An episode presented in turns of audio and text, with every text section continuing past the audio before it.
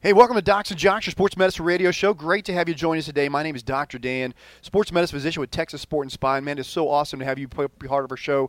Remember, we're a sports medicine show, and we uh, basically talk about what's going on in the sports entertainment world with a sports medicine niche. We do it every week here on Docs and Jocks. Remember, you can follow us anytime, anywhere by going to docsandjocks.com, find out uh, more about our show.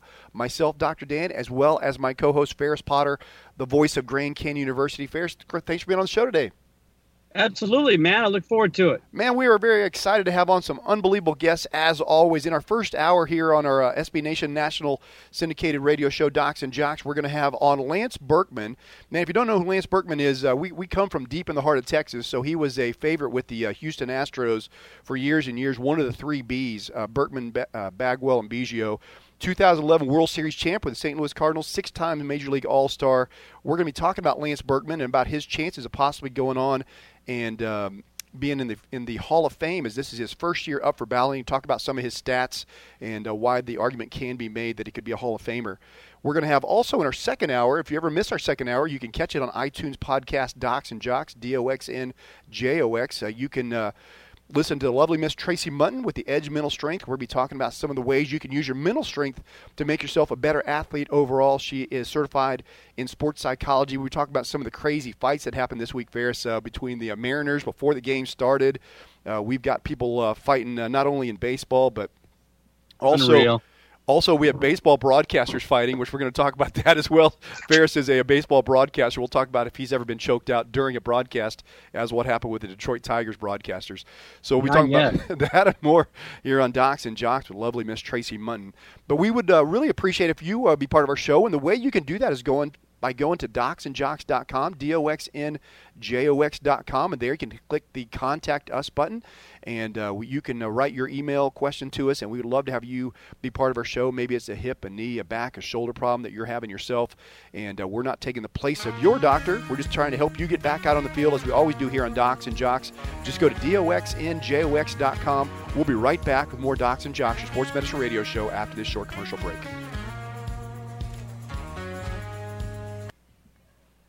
Hey, welcome back to Docs and Jocks, your sports medicine radio show. Man, it is awesome to have you on our sports medicine radio show each week. Remember, while we're iTunes podcast or SB Nation iTunes podcast, uh, you can hear both of those. Uh, just go to docsandjocks.com, D-O-X-N-J-O-X.com, and you can click and link our, to our podcast anytime, anywhere. My name is Dr. Dan, longtime sports medicine physician, along with Ferris Potter, a longtime sports broadcaster with Grand Canyon University. And Ferris, I thought we'd jump right into the uh, sports medicine news as uh, right before we have on Lance Berkman, the uh, six-time National League All-Star, on on the next segment.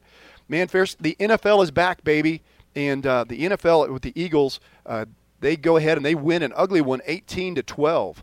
And uh, I, you know, I say it's an ugly game. I was watching the game, and uh, the most of the game was it came down pretty exciting at the end as Julio Jones uh, almost makes the uh, game-winning touchdown catch in the end zone where he's landed with his feet out of bounds. Uh, Nick Foles, who's filling in for Carson Wentz, I mean, he obviously even says, even though he was the Super Bowl MVP last year, that he is not the all-time or not going to be the starter for the Philadelphia Eagles when Carson Wentz came back. He uh, once again, I think his best play, uh, as was probably his best play in the Super Bowl last year, was his receiving skills. They ran the uh, a version of the uh, Philly Philly play, and uh, he caught a nice pass for a big first down that eventually led to their score.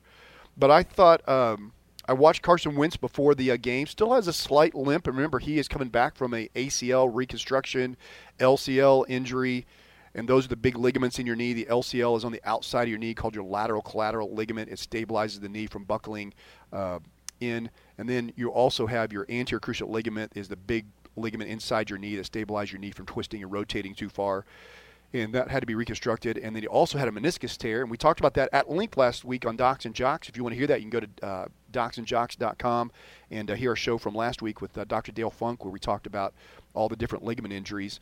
But now they're talking, Ferris, that Wentz may be out until uh, October or further. So it keeps getting pushed back. He's uh, now going nine to ten months since his last since his injury occurred and it continues to get pushed back. I think the win last night by Philadelphia, tell me if I'm wrong, I think that gives the Philadelphia Eagles a little bit of breathing room on letting Carson Wentz rehab. Their next three games are going to be against the Bucs, the Colts, and the Titans. Not exactly big time Super Bowl contenders. So uh, I think that gives them a little breathing room, especially if they can win maybe uh, two and three of those games and go uh, three and three and one until Carson Wentz, Wentz gets back. What's your feel, Ferris? Yeah, I mean, I think they're going to be cautious with him, and you're right. They they should probably be four and zero by the time that that gets done, and give him a full, you know, 12, 11, 12 months to recover, which is fairly typical for that.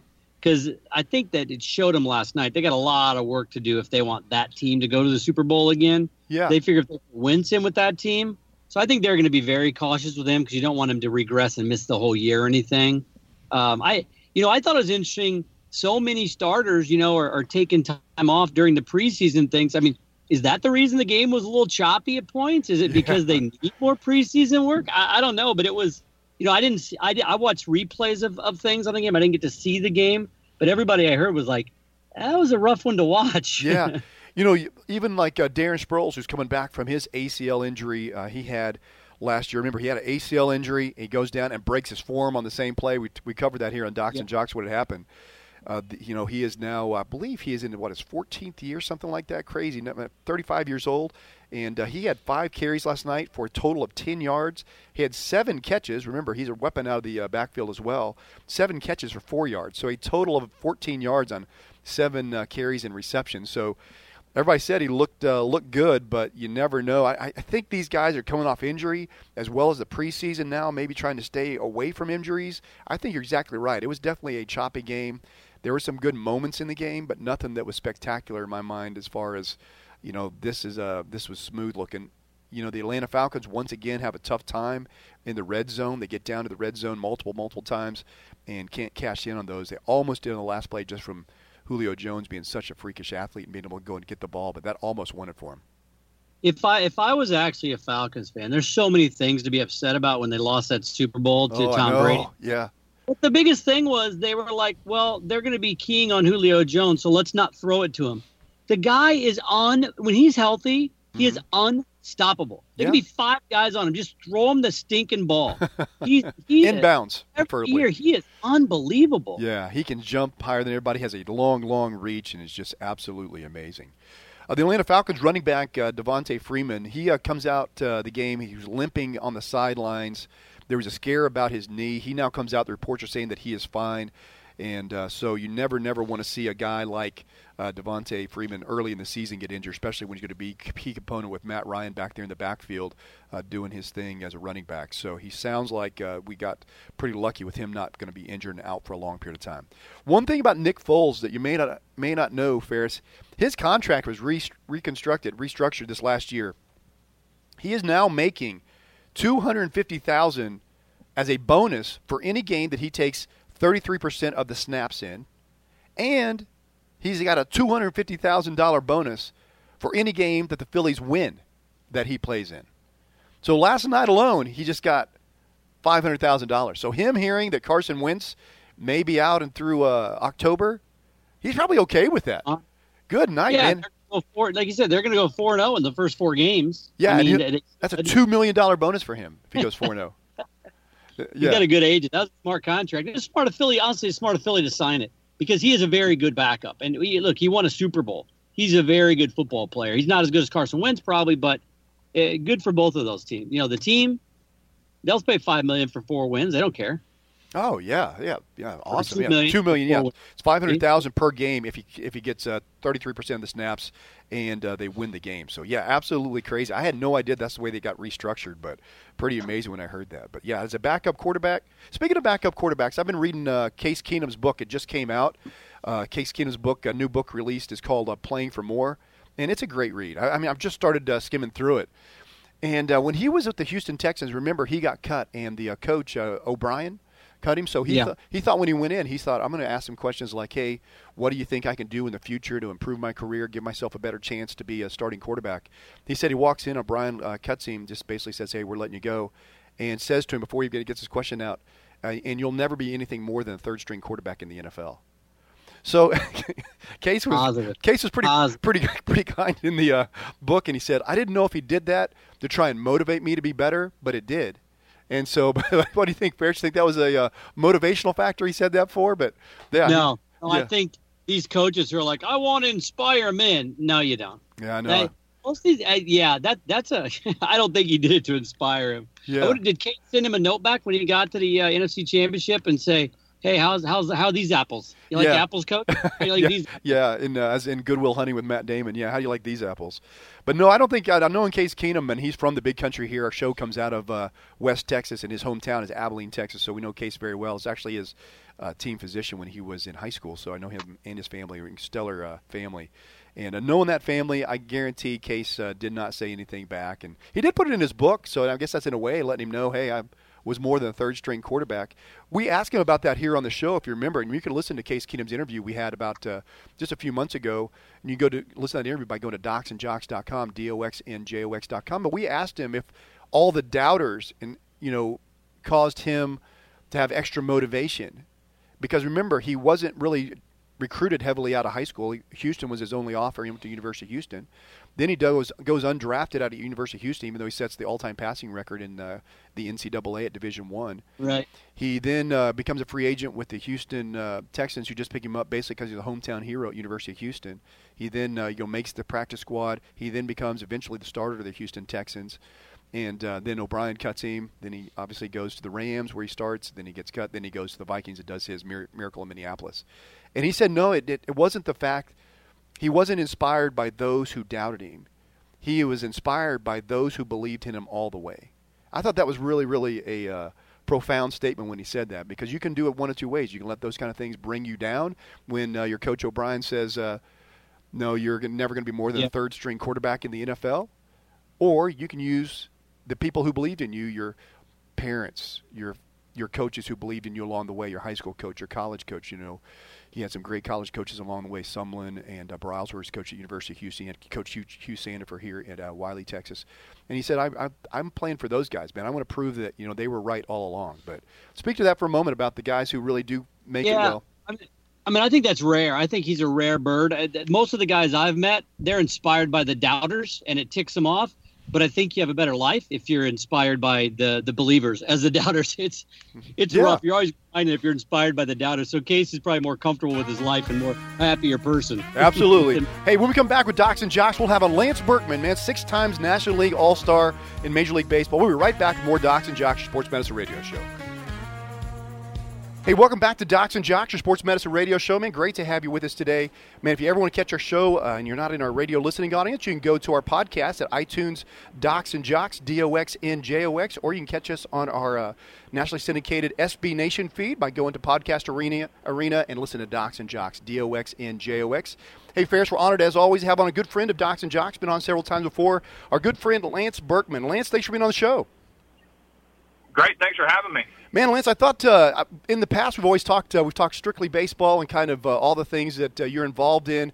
I thought our listening audience because this is your first year up for the uh, Hall of Fame ballot, and uh, so I thought our listening audience. I haven't done this in the past, and you're a very humble guy, but I wanted to kind of let our listening audience know some of your accolades in the past. In 1997, you were the National College Player of the Year, first team All American at Rice. You won the College World Series that year, hit 41 home runs uh, which is uh, third all-time NCAA and 134 RBIs, second all-time in the NCAA college baseball world. 15-year Major League Baseball career, six-time National League All-Star, 2011 World Series champ, where you hit 423 on base percentage, 516, slugged 577 to help the St. Louis Cardinals win the World Series.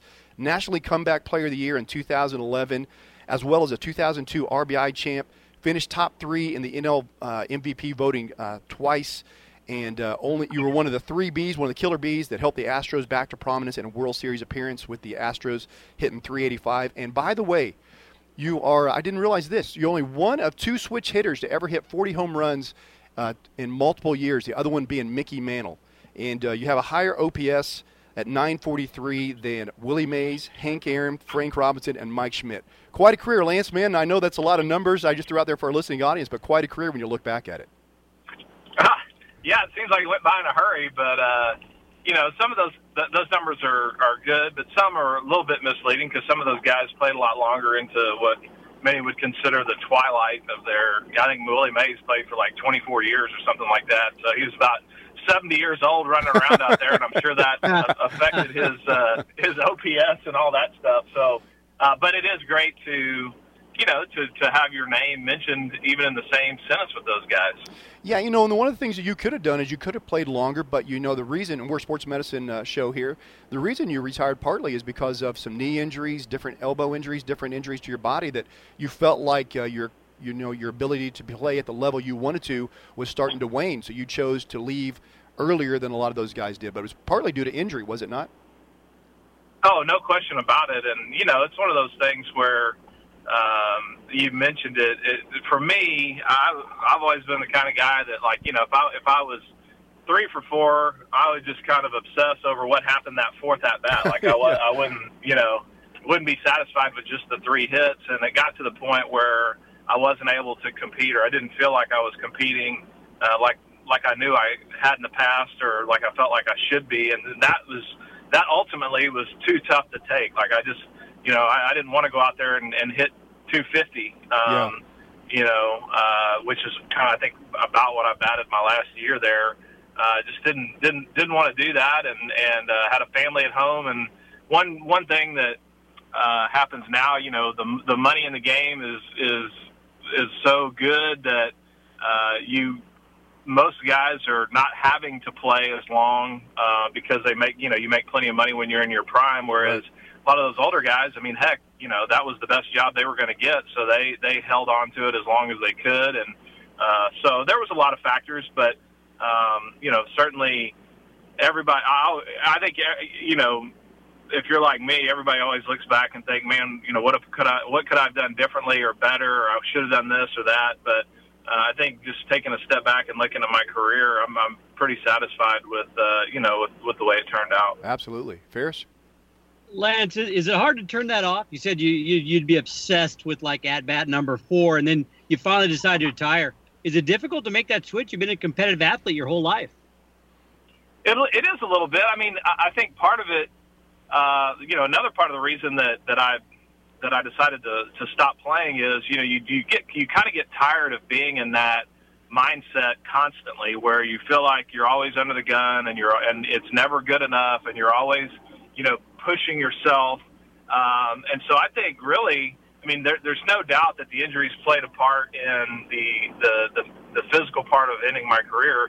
But really, more than anything else, I, I feel like the mental side of things, I just kind of got burnt out mentally of, of fighting that battle and, you know, having to be, when you're playing at the major league level, you, you're, you're competing on such a razor's edge. I mean, you got to be, you know, you got to be on your game every night. And, and uh, after a while, it takes its toll uh, when you're when you're using that kind of emotional energy. And so, um, it, anyway, it was just time. You know, I think the, the game kind of lets you know when it's time, and and for me, uh, it was it was time to go. So.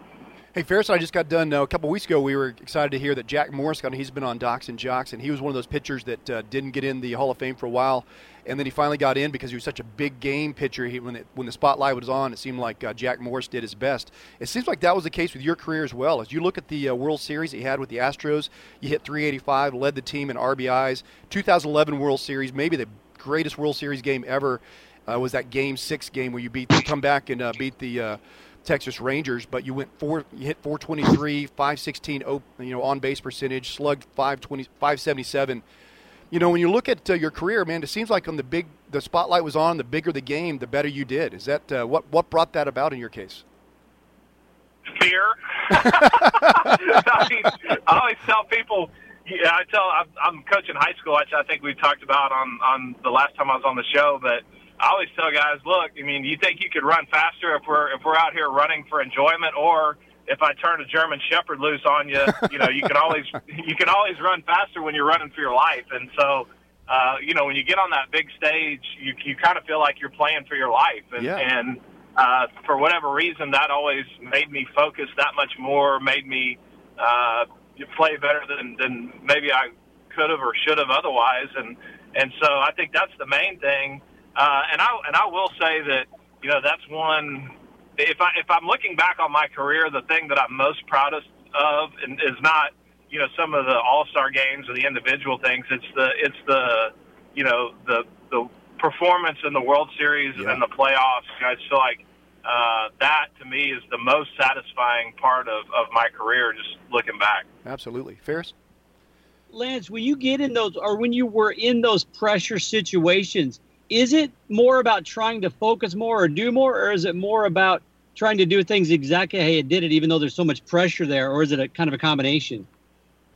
Yeah, you know, the, you can't keep it the same. I mean, that's what coaches talk about it all the time, really, because they've probably never been terrified like that when you have to perform, because there's no way, you know, it's just impossible to trick your brain into saying, oh, well, this is just the same as the regular season. It's not. And I think, I think the big game performers that I have been around that have had success went the other direction. They embraced it and they acknowledged it for what it was. Like this is a huge game. This is a huge moment and you know allow that to drive their focus to a level that um, you know that it, that it's hard to get it to in any other way. So I mean, you know, some guys when they get into those big games, you know, their focus gets too big. You know, they, everything kind of comes out and they get overwhelmed and they're seeing everything and they're trying, you know, so hard to, to, to do well that, that it backfires on them. But the guys that I've been around that really played well in big games – they they made that go the other direction where it narrows the focus it cleans the mind it you know like there's no such thing as saying this is the same as the regular season what they do is they say this is a big game and i'm going to you know i'm going to because it is i'm going to get into a state of concentration that's so keen that all you know all i'm thinking about is what my job is and yeah. you know and how best to to execute and i think those that's that's the formula for success on the big stage you know, this year's Hall of Fame class is uh, pretty crowded with some big names, and a couple of those are your former teammates, uh, Mariano Rivera and Andy Pettitte. So it's good to see you going in, hopefully, uh, with some uh, friends of yours. I mean, I think those guys will. I mean, obviously, Mariano's going to go in. He's a first ballot guy. I think Andy deserves to be a, a first ballot Hall of Famer, much for some of the same reason. I mean, he's he is the biggest winner I've ever been around uh, in my entire life. I mean, you look at what he was able to do with the Yankees, and then he came over and helped us get to the World Series. And I mean, he just has the it factor that people always talk about. So uh, I'd love to see him. I think he's a, in my opinion, he's a no doubt first ballot Hall of Famer. But you never know what they're going to do. Um, so anyway, yeah, no, there's some there's some really talented guys as there are, you know, most most every year, and not everybody can get in. And you know, I, I don't anticipate.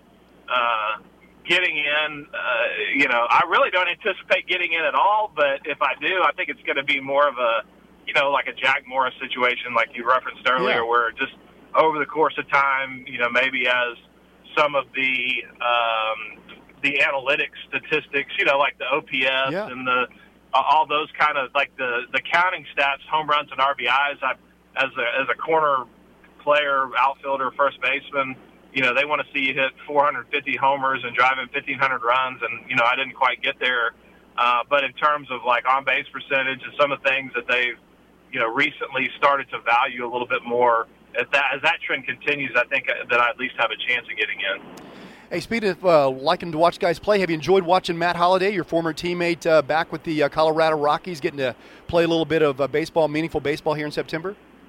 Oh yeah, no, I'm I'm really happy for Matt. You know, uh, he uh, he actually most well, I don't know if it's been you know people know about it, but he had a mercury poisoning incident oh, wow. that was really uh, hindering him last year, and I feel like he's just now getting healthy. Of course, he's always been in great shape physically, and he's the kind of guy that uh, because the way he takes care of himself, you know, he, he might have another three or four good years in him. So. Well, Lance, we're big fans here, man. We're hoping, uh, rooting that you'll get in the Hall of Fame. And, uh, man, your number one stats are amazing. If you go back from the decade of 2000 2010, one of the greatest power hitters, also that included on base percentage, getting on base and hitting a 300 average. So, uh, Lance, we wish you all the best. Thanks for being on Docs and Jocks. We'll have you on again real soon. Thank you. Thanks, guys. Really appreciate it. All right. Hey, we're right back with more of your Sports Medicine Radio Show, Docs and Jocks, after this short commercial break. Hey, welcome back to Docs and Jocks, your Sports Medicine Radio Show. My name is Dr. Dan, longtime sports medicine physician here at Texas Sport and Spine, man, deep in the heart of Texas. We're coming to you from the uh, radio studios here with Docs and Jocks, joined each week with my co-host Ferris Potter, the voice of Grand Canyon University, longtime sports broadcaster. Just came off a great interview with Lance Berkman, the uh, six-time uh, National League All-Star, 2011 World Series champ, talking about uh, his days with the Houston Astros, St. Louis Cardinals, Rangers, and Yankees. And Ferris, one of the things I didn't bring up with Lance, he's a very, very humble guy. I met him in person, and he's a great, super great guy. Uh, that he was also voted by uh, Forbes magazine as one of the top 30 most generous celebrities. And uh, I think it goes speaks volumes to guys like Lance Berkman, a, good guy, man, a, a, seriously good guy that people liked when he played. About getting into the Hall of Fame eventually. I think one, him being so generous helps. I think the other thing you have to consider, put it put it in the consideration box somewhere in his Hall of Fame picture. He played from really his decade where he really really shined was 2010 to you know or 2000 2010. Remember that is a steroid era. We have penalized guys like Sammy Sosa, Mark McGwire, uh, Barry Bonds. The list goes on of guys that we suspect of you know PED use or steroid use of some sort. So when you have guys like Lance Berkman who says he's clean, has no no nobody suspects that he was a steroid user, and he had those kind of numbers that he put up in that era when you're going up against you know the guys who were pl- using steroids. I think it's something to put in the consideration box if you're going to hold it against the guys who used, and they're not going to get a, a, touch of the Hall of Fame. Why not also elevate the guys, the good guys who didn't use, who were statistically very, very good during that era? Once again, one of the best power hitters for an entire decade, who also hit 300. Very, very rare for that to happen. Once you get a higher OPS, and that's what OPS is, by the way. It takes in consideration your on base percentage along with your power hitting numbers, higher than Hank Aaron, Willie Mays, Mike Schmidt, uh, Frank Robinson, great, great Hall of Famers, no question about it. But that's one of the things I would think you need to think about too. Very generous guy, very likable, and a good guy that uh, no no indication of PED use when he had those kind of numbers. What's your take, Ferris? Yeah, I think it'll be interesting to see. You know, you mentioned some of those guys. I mean, Roger Clemens, it'll be what his seventh year on the ballot. Um, you got um, Barry Bonds, going to be like his sixth year on the ballot. You got Manny Ramirez, who put up unbelievable numbers, but he did. Manny was one of the guys. He did get suspended, not for steroids, but for a masking agent, right? Yeah. So, you don't know. Only reason to take that is if you're taking steroids. So, the Hall of Fame has said we're not going to let these guys in if we think Sammy Sosa is another guy. If we think they did Roger Clemens, Bonds, but they haven't yet said well we're going to take into effect on the other side yeah. how guys' numbers would have been a clean guy in that era. So it'll be interesting if they actually go that direction because Lance would be a guy yeah. that you know you would say, well, he was clean doing it in these era. If everybody else dropped, you know, 20 home runs a year, 10 home runs a year, he'd be right there. So oh yeah. We'll see if they go that way or not, though. For that entire decade, he ranked uh, ninth in WAR wins over replacement, ninth in runs, seventh in RBIs, ninth in home runs, seventh in doubles, sixth in OPS, which combines your on base percentage with your with your um, power numbers and uh, seventh in uh, on base percentage and ninth in games. While you take out the suspected steroid users during that decade, those numbers are even that are he's even elevated that much higher. You'll never know exactly where, but he, if we are going to penalize those who used, I think uh, giving some consideration to those who were clean and did it the right way, had amazing numbers. Uh, Lance Berkman be one of those guys would be uh, in consideration. The other thing I did, I, oh, go ahead. Pass that that test. You know, my my test is you say his name and the first thing you think Hall of Famer or not. And I, I, quite honestly, when you say Lance Berkman's name, my first thought is not Hall of Famer. It's man, he was a really good player. I'd love to have on my team, like Larry Walker. Yeah. Like I don't necessarily think Larry Walker's Hall of Famer, but I think he was really, really good in that ten year stretch that he played. Yeah. But also, I don't think Don Sutton's Hall of Famer. He's in there. I don't think like Blyleven and I don't think Nick. I don't think a lot of those guys are Hall of Famers are in. So, so, so maybe he does go in with those numbers and with that that thought process. But when you first say his name, it's hard for us because we know him, we like him. Yeah. He's, a, he's but when you first hear his name, do you think, oh yeah, yeah, he's a Hall of Famer, or do you think, well, wait a minute, let me think about it? Do you know why I do? Because I watched Yeah. the Cardinals and he was a Cardinal killer. Killed and I ah. watched I watched ah. tons of National League baseball and he killed the Cardinals, absolutely just destroyed them. Then he comes over to the Cardinals in 2011, and if you watch that 2011 season closely, like our family did, he was our MVP of that 2011 season. Remember, that was Pujols' last season with the Cardinals, and he had a very fine season. But the guy you wanted up in the clutch situation was Lance Berkman that year. I think he ended up that year in 2011 finishing like seventh in the uh, National League MVP voting. So he had a, that stellar of a year, and he went off in the World Series. I mean, just absolutely held. People forget in the Game Six where he's down to two outs, two strikes. He has to get a hit to drive a guy in from second, or the Cardinals lose. He comes through that clutch hit. Everybody remembers that one. He also hit a home run in the first inning of that game too, as well. So he all the way through. You know, he hits 423, I believe, for the uh, series that year. Also hit 385 for the uh, the uh, Houston Astros. Had some clutch, clutch playoff home runs and big hits and plays for the Houston Astros to get them there as well. So yeah, a lot of great moments for Lance Berkman in the big games. Yeah, another thing I thought that he said that was very interesting is he said, well, part of the reason guys like Willie Mays and them, their OPS is down because they played yeah. after their prime. Well, but they also racked up home runs and RBIs. Yes, and I know. And so if, you know, Lance's last healthy year, he had 31 homers and 94 RBI. I mean, let's just say he got healthy again and played five more years to put himself yeah. to a 20 year career you could you could easily give him 20 homers a year. That's 100 more and 75 more RBIs a year. Yeah. Well, now you're looking at he's right on the cusp of 500 homers. He's about yep. you know 1800 RBI. Yeah. So it's a double-edged sword. His OPS stayed high because he he got out before his his numbers started going down, but he didn't he didn't pad yeah. the numbers with five extra years of you know playing 100 games and hitting 20 homers. Because you and I, we, we barely caught the very tail end of Hank Aaron and Willie Mays' years to remember them. But but what I do remember about Willie Mays is he hit 660 home runs. I do remember that Hank Aaron hit, uh, you know, 715. He ended up hitting more than that after he broke Babe Ruth's record. But I do remember those total numbers. I don't remember that the bad years, you know, happened or the, the down years or the or the declining years happened. I just remember the total numbers. So you're exactly yeah, right. Yeah, Lance was being humble by saying that, and his OPS may have gone down, but you're right. His total numbers would have gone up. And if you get close to 500 home runs, and Lance Berkman, you know, playing from 2000 and 2010 or 2020 you know, yeah, if he gets close to 500 home runs, he would definitely be a higher chance of getting in the Hall of Fame. But uh, you know, once again, it's because of sports medicine issues that he leaves the game. He has, yeah. ends up having a knee surgery and uh, has a uh, meniscus tear, and he, you know his knee's hurting him, and he does he's not able to play the once way he wants to play. He goes on the uh, disabled list multiple times for the Texas Rangers after he goes over to them after the St. Louis Cardinals in 2012 had a disabled list uh, stint as well. So yeah, it was because of those injuries is the reason he retired early, and probably the reason he's not a first ballot or a surefire Hall, Hall of Famer in a lot of people's minds. You know what I like about the interview too, uh, you know, and then we can then we can move on. But um, he seems really at peace with what he's doing in life. I mean, we a lot of times we get these guys who have to hang it up a little early, and they always have a regret. They they don't know how to live life, not being in the locker room with the guys and all that stuff. He seems totally fine with it. He's like, it actually is kind of nice to make that move, that transition back into being just a a regular guy because I'm not on, you know, 24 7, 162 games a year. Um, so that was, he sounded really, really at peace with, hey, that was my career. That's what I did. I had some good stuff. I left, and now I'm just doing my thing. So I, yeah. And he talked about yeah. openly in a previous interview, so I don't think he would mind me saying this, but he is a man of faith.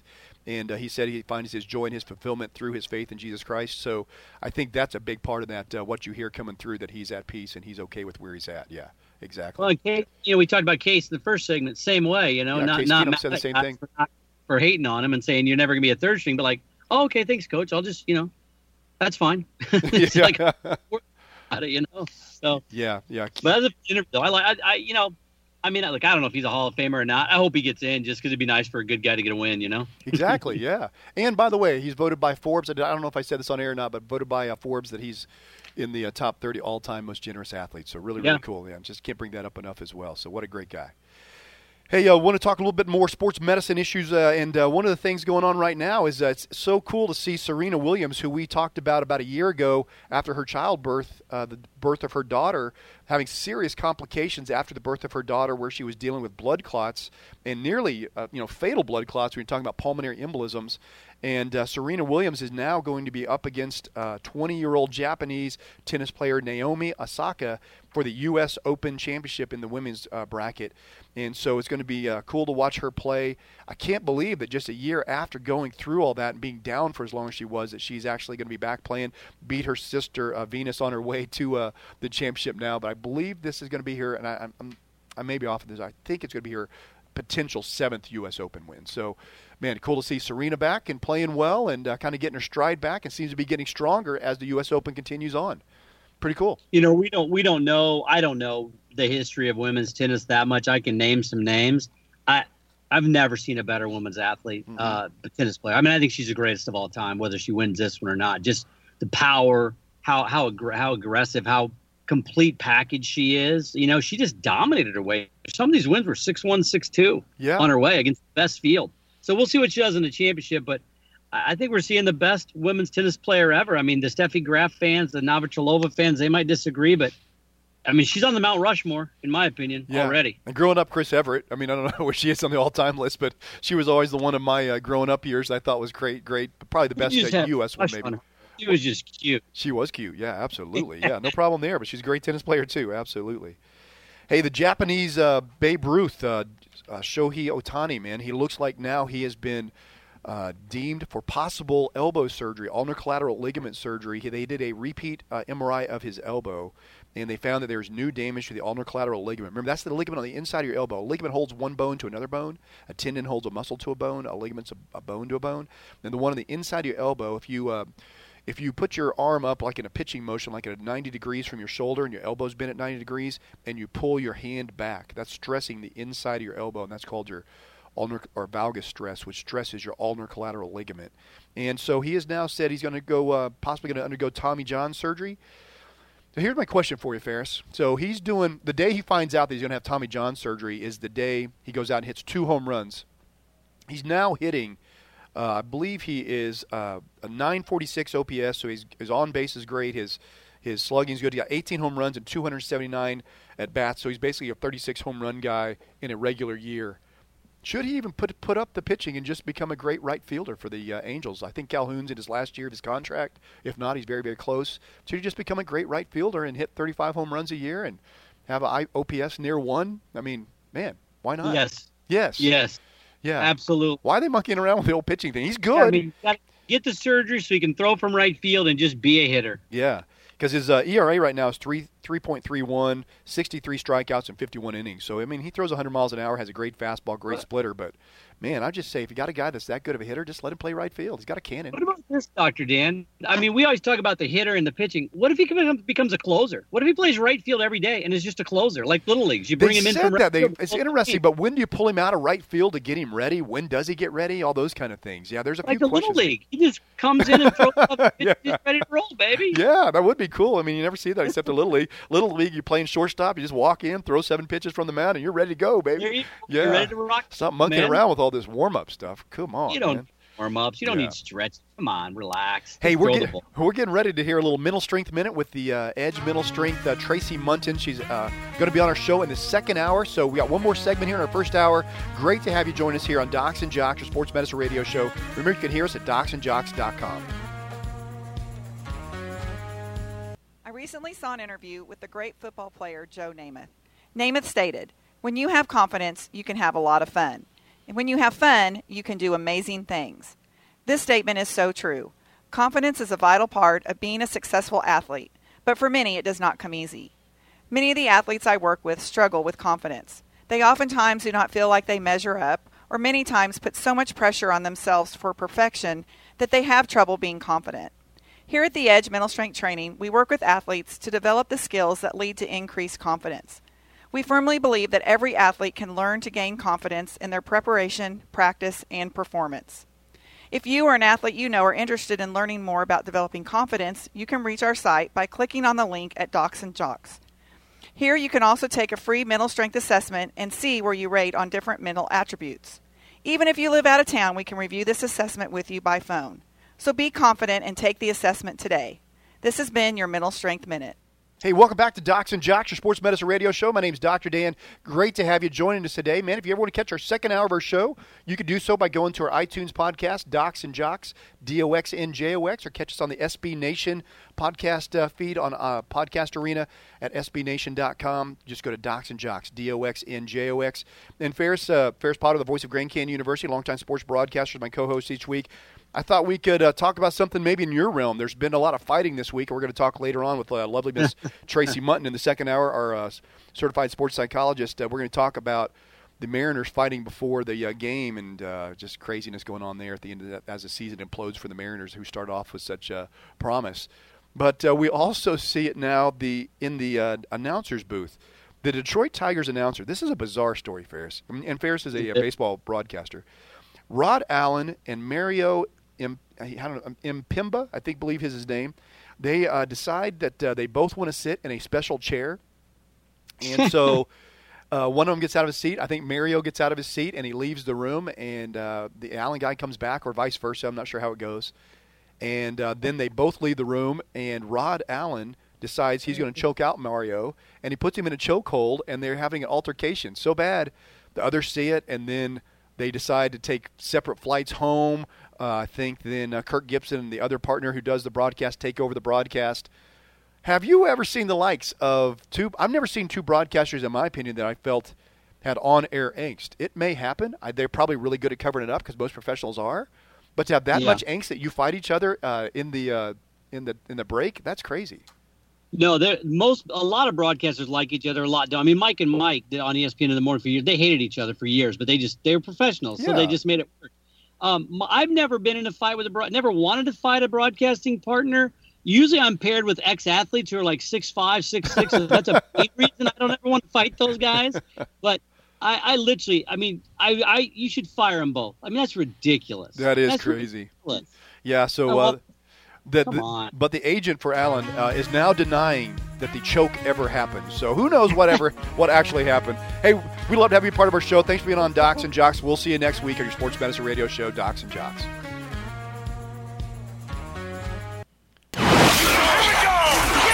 You're listening to Docs and Jocks, brought to you in part by Buffalo Wild Wings, First Financial Bank, and MDI Abilene. Touchdown. Now back to more Docs and Jocks with Dr. Dan and Ferris. Hey, welcome back to Docs and Jocks, your sports medicine radio show. Thanks for being here on our second hour of our sports medicine show. Man, you can always catch our show anytime, anywhere by going to docsandjocks.com, D-O-X-N-J-O-X.com, and there you just click on uh, Listen Now, and you can listen to our iTunes podcast, Docs and Jocks. You can also catch us on the SB Nation uh, podcast, Docs and Jocks as well, D-O-X-N-J-O-X, joined each week by Ferris Potter, the voice of Grand Canyon University. And Ferris, uh, man, been a fun week in the uh, sports medicine world. A lot of crazy stuff going on. We were just talking about the fight that happened uh, with the announcers in Detroit. Craziness there. I don't know what the heck happened going on in the world. And then uh, we also had a fight with the uh, Seattle Mariners. Man, if you if you remember the Mariners, they have been a club that has been one to reckon with. They really were kind of picked to be cellar dwellers, and they've did Yeah. good to start the season, and they just tanked after the All Star game. So now you got Dee Gordon and uh, Juan Segura, their shortstop. Uh, Dee Gordon goes out and nicely, politely asks the uh, media to shut the doors, shuts the doors, but they left a window open so they could see what was happening. And then, then Gordon and Segura started fighting each other. There weren't any injuries that we heard of through this, but uh, man, what a uh, tense moment for the team. We're going to be talking to lovely Miss Tracy Munton in our second hour here, who is a uh, specialist certified in sports psychology about what goes on with teams. But man, the dog days of summer have hit the Seattle Mariners. Do you do you agree?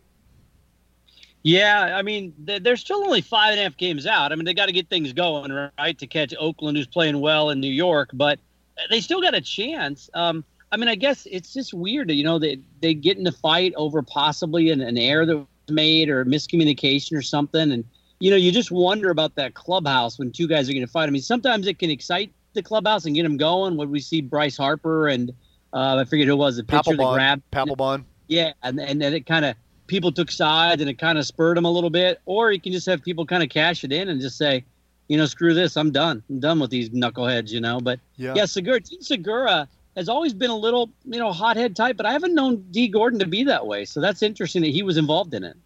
Yeah, and you know, yo, I guess it's a good thing if teams are passionate that they want to fight each other. At least shows, like you said, there is some passion left in the team as opposed to Yeah. we're just turning it in. The, the, the season's over. We've had a, you know, we've lost it now. We're five games out, and they're going to not play the rest of the season. So I guess in a weird way, it can be uh, a positive that they're actually Yeah. still fighting each other. I don't know. I'm trying to trying to find a positive. Our good friend mean- Steve Hecht, who's been on our radio, sh- or been on the Docs and Jocks before, he used to be the uh, Mariners uh, sports psychologist. So maybe they want to reconsider hiring him again to bring him back to help with the Mariners. So Absolutely. yeah. Hey, we'll be right back with more of your Docs and Jocks Sports Medicine Radio Show after this short commercial break. Hey, you're listening to Docs and Jocks.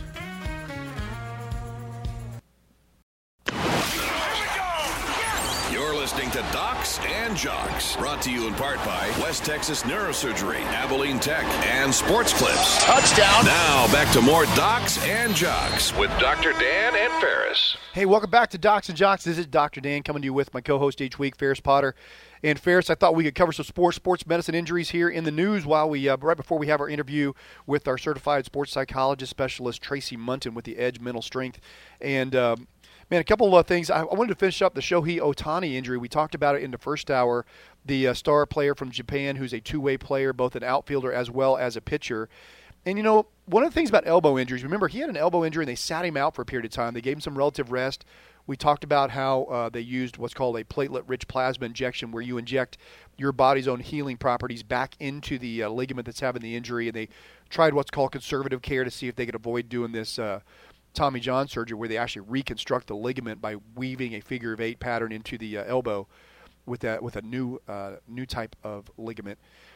And um, he he said uh, a couple things with the injury. He was glad that he, the, the team said they were glad they tried to get him back without having to do surgery. But you know what the number one predictor of elbow injuries is? If you had to just guess, if you looked at all studies, what the number one predictor of all elbow injuries injuries might be? It's no. A, it is a previous elbow injury. And so you and I always said this. If you have had if they tell you as a pitcher you're going to go on the DL for forearm tightness, elbow strain, elbow sprain, they give it lots of different names, that that is the number one predictor of whether or not you're going to have an elbow injury down the road. And the reason is is a ligament is like a rope that has been frayed once you get it injured. And so think of a, a, a rope between two bumpers of two trucks going opposite directions. If they first take off, it's going to fray the rope initially. Even if they stopped at that point in time and you took the rope off the truck, where that weakening, where that fraying occurred, that's going to be a weak spot in that rope, right?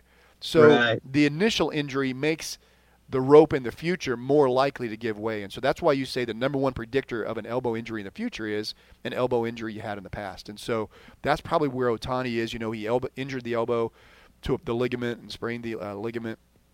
And so, you know, he's missing a period of time – with that healing down, once it heals down, he still now goes back out and throws 100 miles an hour, nasty splitter, nasty slider, puts a lot of stress on the elbow, and then boom, he's right back. Uh, now he's talking about having Tommy John surgery after the new MRI show there's more damage than the first one was. So that's just just for our listening audience. So once you've had an elbow injury and you get better from it, you still have a higher likelihood of having another elbow injury. That makes sense, Ferris?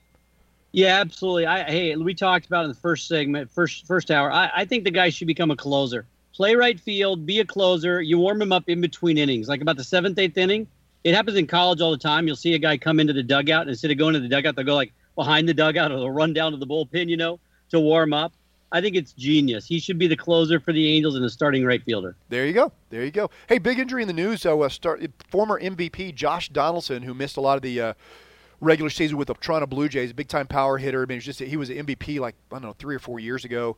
Uh, he gets traded yeah. to the Indians. They didn't know if anybody was going to pick him up because he kind of had this injury risk. He now goes with the Indians, and uh, lo and behold, he has another injury. Ferris, tell us what those injuries were. Yeah, I mean, you know, he hasn't played a major league game since May 28th due to a, a calf injury. I believe this is his left calf.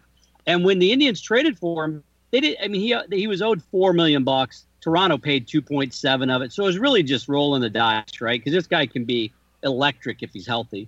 Um, they put him on the DL, retroactive September 1st. He can come off September 11th. Uh, just try to give him more time with that cap. He's already started his rehab in AAA. He walked and hit a grand slam, his first rehab assignment. So Cleveland's just hoping that he'll, you know, he'll he'll come back. They'll catch lightning in the bottle for a couple weeks. But that calf has been bugging him so much so that he hasn't played since May 28th. And uh, so they can't quite figure out how to get it healed. Oh, those calf injuries are so hard because you have such a high tensile load on your calf. Your calf is a uh, a group of muscles. There's your gastrocnemius muscles, which you have one on the inside called your medial gastrocnemius, and then your lateral one on the outside called your lateral gastrocnemius, and then you have a soleus muscle, which lives underneath those pretty muscles of your calves. You know, you always you go up on your tippy toes, you see those two bellies of your gastrocs, and then underneath that, closer to your tibia, you have one called your soleus.